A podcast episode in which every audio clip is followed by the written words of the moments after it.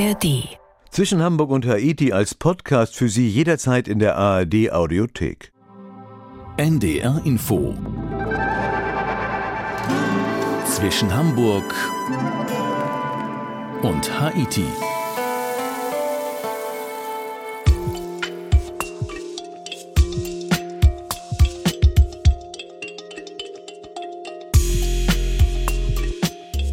Es geht in die U S A, inzwischen Hamburg und Haiti mit Udo Schmidt. Die U S A gibt es für die Reisenden ja eigentlich kaum. So groß das Land ist, so unterschiedlich sind die verschiedenen Teile und Regionen.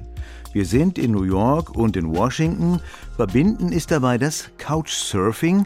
Ulrike Keding war für uns unterwegs in den U S A. Hallo Ulrike. Hallo. Ulrike, Couchsurfing, was ist das? Erklär mal eben. Also der Begriff Couchsurfing kommt aus dem Amerikanischen und bedeutet umgangssprachlich übernachten bei einem Freund. Und die Online-Couchsurfing-Plattform hat sich zweitausendvier gebildet. Seitdem kann man praktisch online bei Fremden kostenfrei übernachten. Ich persönlich nenne das das Netzwerk der Völkerverständigung. Man ist sehr nah dran an Kultur und Sitten.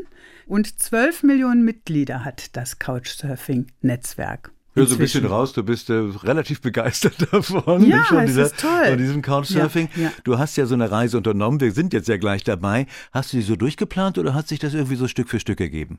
Na, das habe ich schon durchgeplant. Also man kommt ja an Couchsurfing-Kontakte übers Netz, nur über Online-Kontakt. Das heißt, ich habe in New York und Washington bewusst übers Netz die Kontakte angeplant. Aber meine Kontakte zu meinen Künstlerfreunden aus Miami Beach, die haben sich einfach so ergeben. Sie waren weder geplant noch vorhersehbar. Jetzt hast du ja schon so ein paar genannt, bei denen du auf der Couch sitzen wirst und auch übernachten wirst. In Miami haben wir auch. Wer bietet denn diese mit, mit Wohngelegenheiten an? Sind das ist ganz bestimmte Leute oder ist das eine große Bandbreite? So? Also es sind meistens sehr individuelle Charaktertypen und deswegen ist Couchsurfing auch so interessant, weil man doch so besondere Menschen trifft. Ich praktiziere das meistens so, dass ich mit den Leuten länger korrespondiere, weil ich so eine Art Online-Freundschaft aufbaue, weil ich will ja auch nicht, dass die mich in der Fremde im Regen stehen lassen. Aber ich versuche also immer viel über sie im Vorfeld herauszufinden und tatsächlich, sie sind zuverlässig und ich wurde immer begrüßt. Also ich habe nie ein Blind Date, diese sind ja praktisch Blind Dates, aber es hat ja auch ein bisschen was von einer Kontaktanzeige. Aber ich wurde nie enttäuscht, nur einmal, ich war ja auch im Iran, musste ich ins Hotel gehen. Aber die Voraussetzung ist dann schon, du hast das eben beschrieben, wenn die Tür aufgeht, dann kennt ihr euch schon so ein bisschen, richtig? Genau, also so gehe ich das an.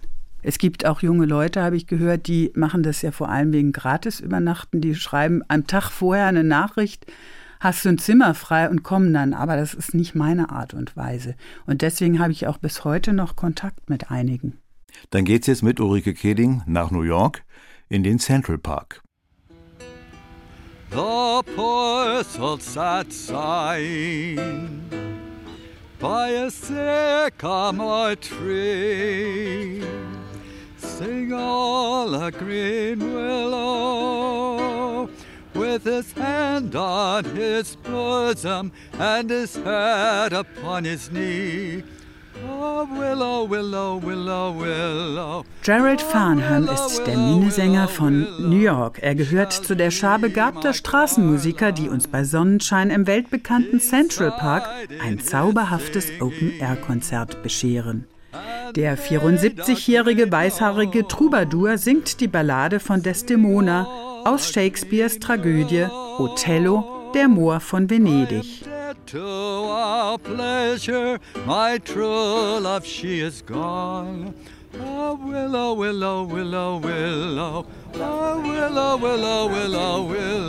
Shakespeare knew the song. He heard it as he was growing up. Shakespeare kannte dieses Lied.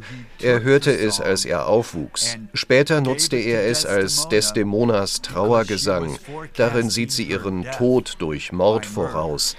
Das Lied war sehr populär. Es war wie ein Popsong. Very popular.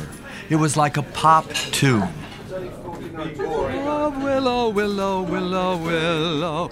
Oh, willow, willow, willow, willow shall be my garland.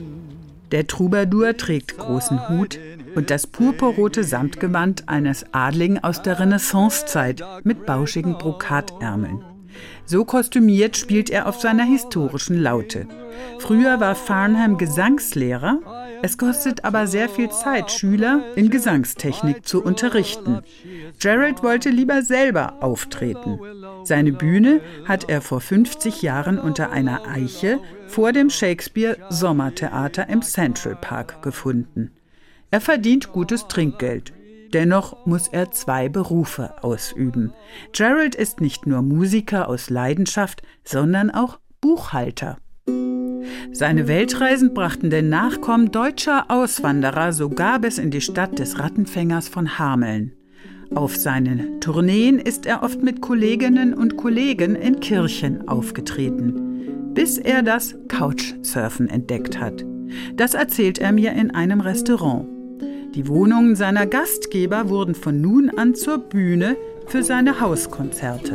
With Couchsurfing, I could now sell myself alone. Durch Couchsurfen kann ich mich alleine verkaufen und ein Konzert als Gegengabe für eine Übernachtung anbieten.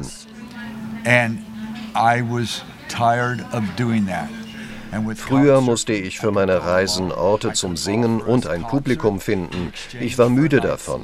Inzwischen gehe ich nur noch auf Couchsurfing-Tournee. Seit zehn Jahren gibt der Troubadour Konzerte in Privathäusern rund um die Welt. Gerald ist aber auch selbst fünfunddreißig Mal Gastgeber gewesen. Ich fühle, es ist eine Zweibahnstraße. Du kannst nicht bedient werden und deine Gastfreundschaft nicht erwidern. Gerald bekommt über das Online-Portal fünf bis sechs Übernachtungsanfragen pro Woche. New York ist ein Renner. Die meisten Couchsurfer wollen eine Gratisunterkunft. Der Musiker lädt jedoch nur Gäste ein, die ein echtes Interesse an seiner Person und seiner Kunst zeigen. Seine Wohnung in der Upper West Side liegt nur drei U-Bahn-Stationen vom Broadway entfernt. Auf der weltberühmten Musical-Meile wollte Gerald ursprünglich landen. Schließlich hatte er am Columbia College in Ohio Musik und Gesang studiert.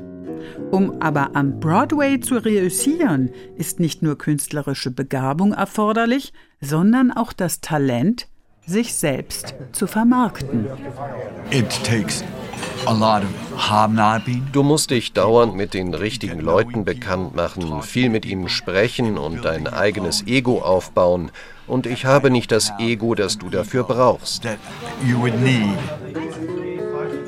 Angesichts der extremen Konkurrenz an New Yorks Theatern ist es beachtlich, dass farbige Künstler bevorzugt engagiert werden. Vor vierzig Jahren undenkbar. In dem international viel beachteten Broadway-Musical Hamilton, das gerade in Hamburg gastiert, spielt ein schwarzer Schauspieler Washington, den ersten Präsidenten der U S A. Because we are living in a time. Weil wir in einer Zeit leben, in der wir den weißen Mann nicht mehr als die einzige Persönlichkeit betrachten können. Als junger Mann war Gerald zutiefst enttäuscht, dass er es nicht an den Broadway geschafft hatte. Mit siebzig Jahren ist er längst darüber hinweg. Der Musiker hat seinen Weg gefunden und ist glücklich. Gerald gehört zu den Menschen, deren besondere Kunst des Lebens darin besteht, ein erfülltes Dasein zu führen, obwohl er nicht auf der obersten Erfolgsleiter gelandet ist. Der Minnesänger von New York erinnert uns an die vielen talentierten Straßenmusiker, die wir überall auf der Welt sehen, von Hamburg bis Haiti. Wir sollten an ihnen nicht vorbeigehen.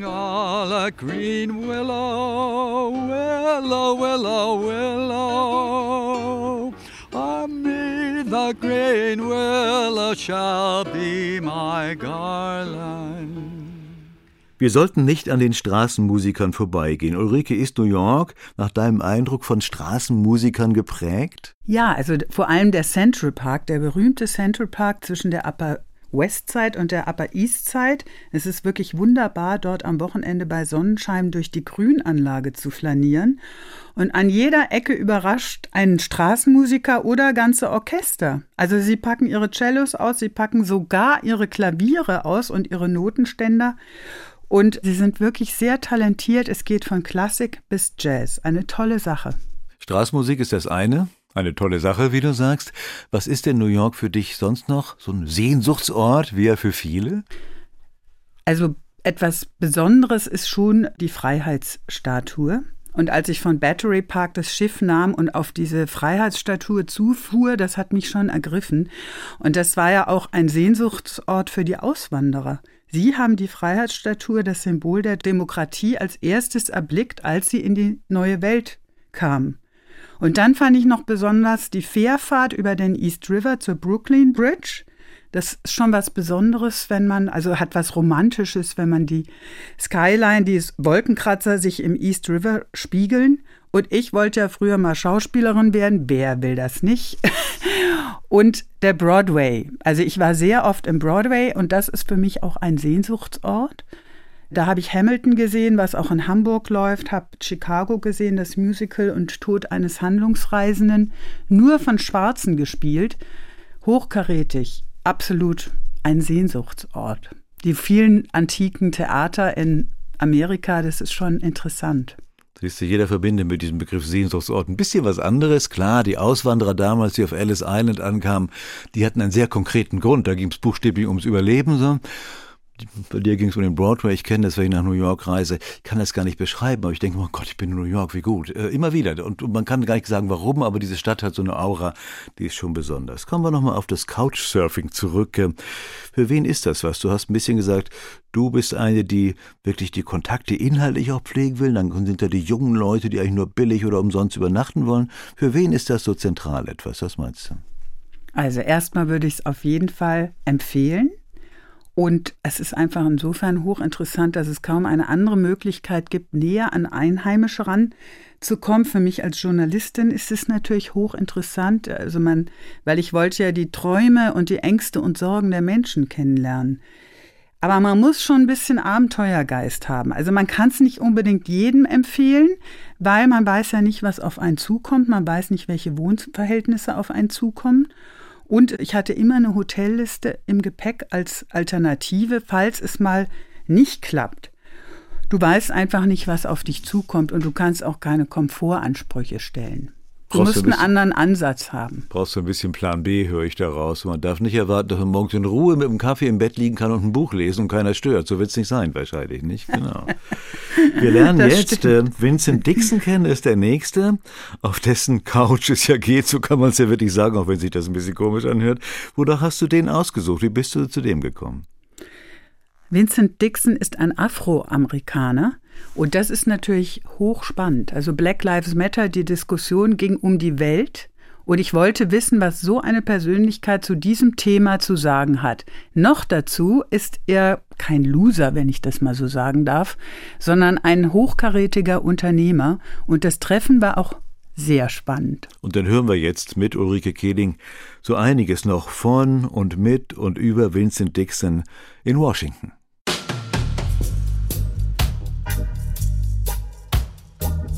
Vincent Dixon, sein Porträt auf dem Couchsurfing-Portal fällt mir sofort ins Auge. Am Telefon nehme ich zuerst sein Slang wahr. Seine Eltern sind aus Trinidad eingewandert. Sein Vater war ein Straßenbauarbeiter. Er hat es auf der Karriereleiter ganz nach oben geschafft. Und das als Afroamerikaner. Vincent Dixon führt ein Unternehmen mit vierhundert Angestellten. Was ist sein Erfolgsgeheimnis? Arbeit. Harte Arbeit. Da ist kein Geheimnis. Und Hand in Hand mit brillanten Mitarbeitern. Hat er als Schwarzer dieselben Chancen gehabt wie ein Weißer? Never. Absolutely not. Aber du bist trotzdem erfolgreich geworden. But you, you got the success.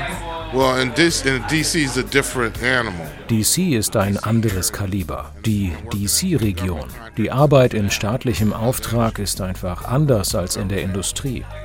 Die Regierung hat sich gesetzlich verpflichtet, mit uns farbigen Bürgern zusammenzuarbeiten und uns mit Aufträgen zu versorgen.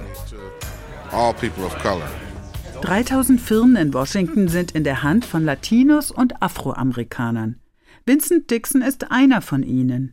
Der Berater des Verteidigungsministeriums arbeitet mit der U S-Regierung zusammen. Um die Ecke vom Weißen Haus holt mich der studierte Mathematiker und Physiker in seinem riesengroßen S U V ab. Vincent ist ein Original. Bärig, Typ dreifache Portion, trägt er Schiebermütze, grauen Pullover, Turnschuhe. Der einundsechzigjährige ist begeisterter Couchsurfer, weil er die verschiedensten Menschen treffen kann. Wir fahren am renommierten schwarzen Howard College vorbei, an dem auch U S-Vizepräsidentin Kamala Harris studiert hat. Wir peilen Vincents Stammkneipe an, Smitty's Bar. Vor allem afroamerikanisches Publikum sitzt neben uns am Tresen. Vincent begrüßt den Barkeeper aus Frankreich.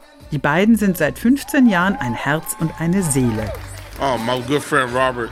Robert hat mir hier von Couchsurfing vorgeschwärmt. Es sei großartig. Ich wollte selbst gerne privat übernachten. Was aber dann passierte, die Couchsurfer wollten sich bei mir einquartieren. Also sagte ich, komm vorbei. Vincent ist bereits mit sechsundvierzig Jahren Witwer. Couchsurfing bringt neuen Schwung in sein Leben. Der nun alleinstehende Vater von vier Söhnen wird zum Gastgeber. Eine Couchsurferin aus Sri Lanka wird ihm zur Ersatztochter. Nur selten sagen sich Frauen bei ihm zum Übernachten an. Meistens sind es Paare oder Männer. Ich habe meistens Ausländer eingeladen, wirklich keine U S-Couchsurfer. Ihre Buchungsanfrage für drei Wochen erfüllen? Nein. Vincent wohnt in Bethesda, einem der besten Vororte von Washington. Die Karriere des schwarzen Amerikaners ist einzigartig. Sie beginnt an der Wall Street als Investmentbanker. Hoch würden Jesse Jackson, der Anführer der afroamerikanischen Bürgerrechtsbewegung, verklagte die Wall Street, dass sie zu wenig Minderheiten und Frauen beschäftige. Daher musste sich die Wall Street mit geballtem Einsatz um uns bemühen. Sie haben uns direkt vom College engagiert. Vincent steigt bei der Investmentbank Salomon Brothers ein. Einer der Salomon-Erben wird sein guter Freund. Ein weißer Amerikaner in der fünften Generation. Keine Minderheit hatte jahrhundertelang Zeit durchzustarten. Vincent gehört zur ersten schwarzen Generation, die überhaupt auf der Wall Street arbeiten durfte. Ich würde nicht sagen, die Wall Street war rassistisch. Aber ich habe dort rassistische Erfahrungen gemacht. Als ich Streit mit einem Kerl hatte, stellte er mir einen Knüppel mit einer bösen Bemerkung auf den Schreibtisch. Ohne Zögern sprachen dann meine Kollegen sehr respektlos mit mir am Telefon. Ich kam damit ziemlich gut klar. Allen Widerständen hat er souverän standgehalten. Vincent Dixon ist Firmenchef geworden. Der Berater des Pentagon entwickelt mit hochkarätigen Wissenschaftlern Projekte zur künstlichen Intelligenz. Bevorzugt er farbige Mitarbeiter? Sie sind talentiert. Das ist das Wichtige. Von überall. Ägypten, Malta, Indien, Deutschland. Egypt, Malta, India, Germany. Vincent Dixon, der den American Dream verwirklicht hat. Der American Dream auf der einen Seite, Black Lives Matter auf der anderen Seite. Ulrike, Rassismus ist in den U S A ein ganz offenbar alltägliches Problem. Wir hören das ja auch leider immer wieder. Immer wieder gibt es Übergriffe etwa der Polizei auf Schwarze, geht aber nicht nur um die Polizei. Hast du denn als weiße Reisende etwas vom Rassismus in den U S A gespürt? Nein, überhaupt nicht. Ich muss sagen, es hat mich selbst gewundert. Allerdings bin ich äh, nur an der Ostküste entlang gereist. Äh, das Gebiet gilt als liberal. Aber im Gegenteil muss ich sogar sagen, Vincent Dixon, mit ihm zog ich durch drei Bars. Er ist ja ein Stammkneipentyp und er begrüßte sich mit den Barkeepern wie beste Freunde. Und dann habe ich noch eine lustige Story, die aber so symbolischen Charakter hat, finde ich.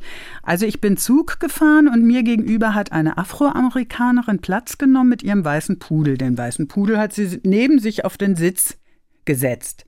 Dann kam ein weißer Schaffner herein. Er war so total amüsiert und sehr freundlich hat er ihr gesagt, also wissen Sie was, also ein Hund darf eigentlich nicht auf dem Platz sitzen, das ist ja für Menschen gedacht. Aber Coco Chanel, so hieß der weiße Pudel, durfte neben der Afroamerikanerin sitzen bleiben. Ulrike, du bist ja als Couchsurferin unterwegs gewesen, aber eben letztlich auch als Journalistin.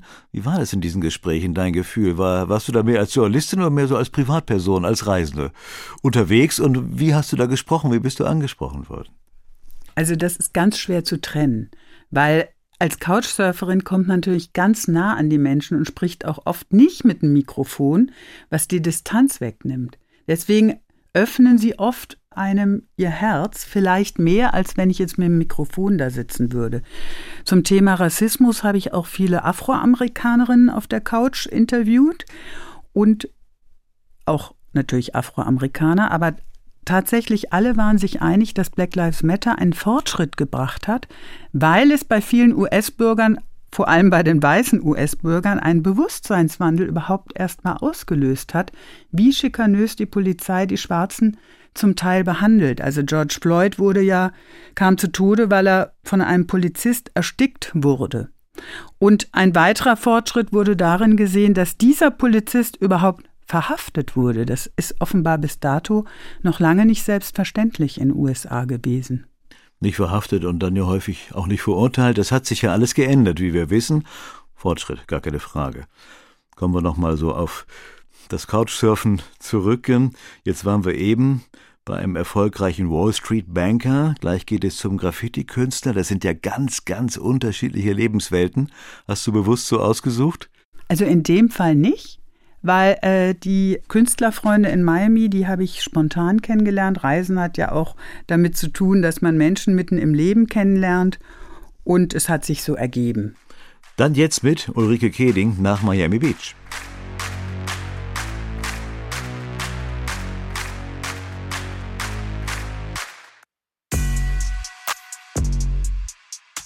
Nemo Librizzi sprüht sein Graffiti auf eine Mauer in Miami Beach.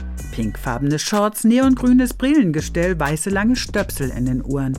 zwanzig Spraydosen hat er um sich aufgestellt.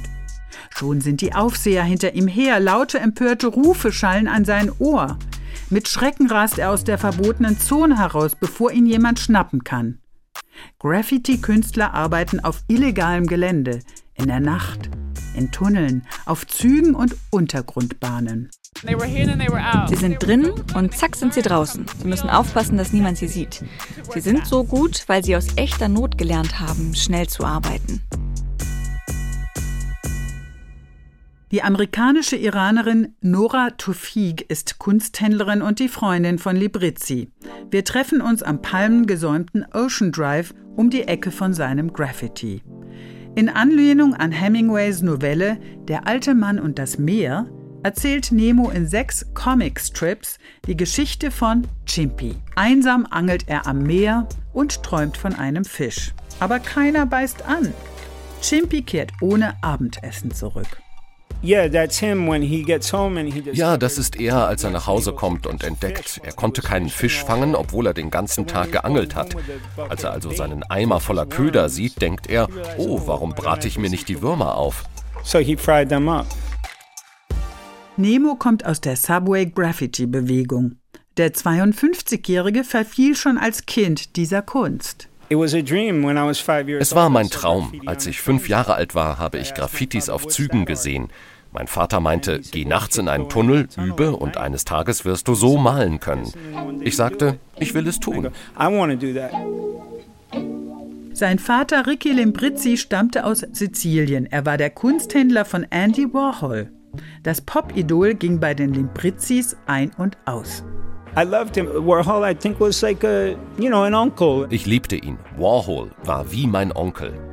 Nemo hat sich Zeit seines Lebens zwischen zwei Polen bewegt. Einerseits in einer Welt von prominenten Künstlern aufgewachsen, fühlte er sich immer zum Abenteuer Graffiti hingezogen. Aber ehrlich, als weißes Kind aus einer wohlhabenden Nachbarschaft habe ich nicht wirklich hineingepasst. Ich wurde vor allem für meine Hartnäckigkeit respektiert. Als die Polizei kam, wurde ich verhaftet und trotzdem habe ich weitergemacht. Die Kumpels haben mich deswegen geliebt. Bescheiden zählt Librizzi sich nicht zu den besten Straßenkünstlern. Wenn ich eine farbige Linie zeichnen würde, waren neunundneunzig Prozent der besten Graffiti-Künstler Schwarze und Latinos, weil Graffiti ein Phänomen ist, das nach der afroamerikanischen Bürgerrechtsbewegung aufkam. Als James Brown sang, ich bin schwarz und ich bin stolz, sagte jeder im Ghetto, hey, ich bin wer. Und sie ritzten ihre Namen auf die Mauern. Aber ich hatte nicht dasselbe Gefühl von ich bin wer, das meine schwarzen und lateinamerikanischen Freunde hatten. Feeling of I am somebody that my black and Latino friends had. Librizzi mit zwei Wohnsitzen in New York und Miami Beach ist Maler und Kunsthändler. Er besitzt auch einige Warhols. Nemo legt es nicht darauf an, mit seinen Bildern Geld zu verdienen. Rubens und Caravaggio inspirieren ihn seit zwanzig Jahren für seine Ölgemälde, die er in seinem Atelier in Brooklyn malt und sammelt. Wir freunden uns an. Nicht nur übers Netz, sondern auch mitten im Leben gelingt es, mit Amerikanern enge Kontakte zu knüpfen. Nemo und Nora laden mich zum Abendessen in der Foxhole-Bar ein. Im Fuchsloch warten sie mit einer Überraschung auf mich.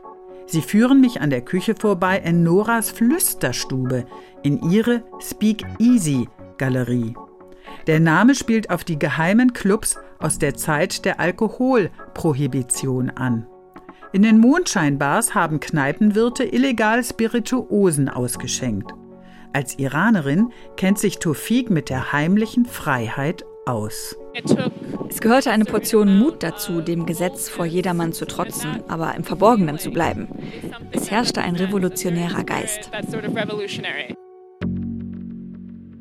Mit ihrem Speakeasy entspricht die einunddreißigjährige Tofik dem Trend junger Galeristen in New York und ganz U S A.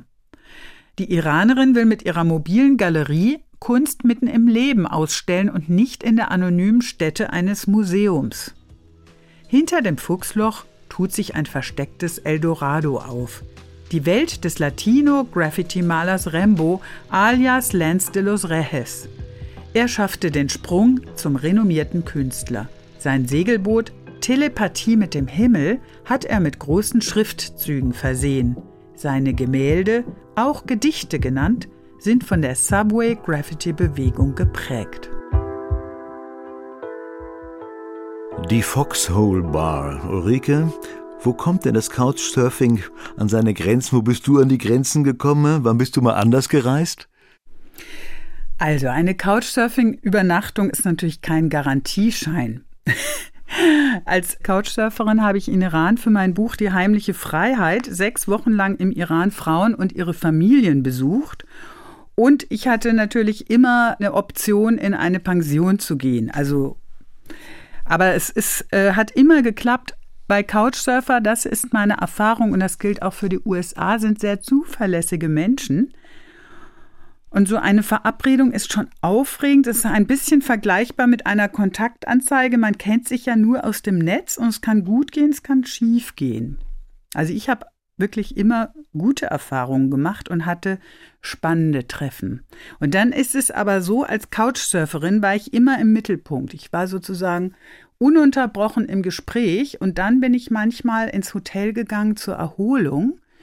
Und da ich ja Journalistin bin, auch brauchte ich meine Ruhe und habe dann die Texte schnell aufgeschrieben.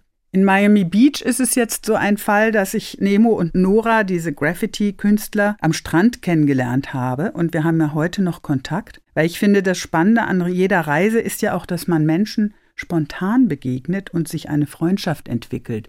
Und auf diese Weise habe ich auch bis heute noch Kontakt mit Couchsurfern und Couchsurferinnen. Mit Ulrike Keding waren wir in den U S A und haben das Couchsurfing kennengelernt und auch erfahren, dass es manchmal ein bisschen anstrengend ist, aber eigentlich sehr, sehr schön und nah an den Menschen. Ulrike, ich danke dir. Gerne. Das war auch zwischen Hamburg und Haiti mit Udo Schmidt. Die Sendung wurde produziert von Sabine Korbmann und Jacqueline Bretsche.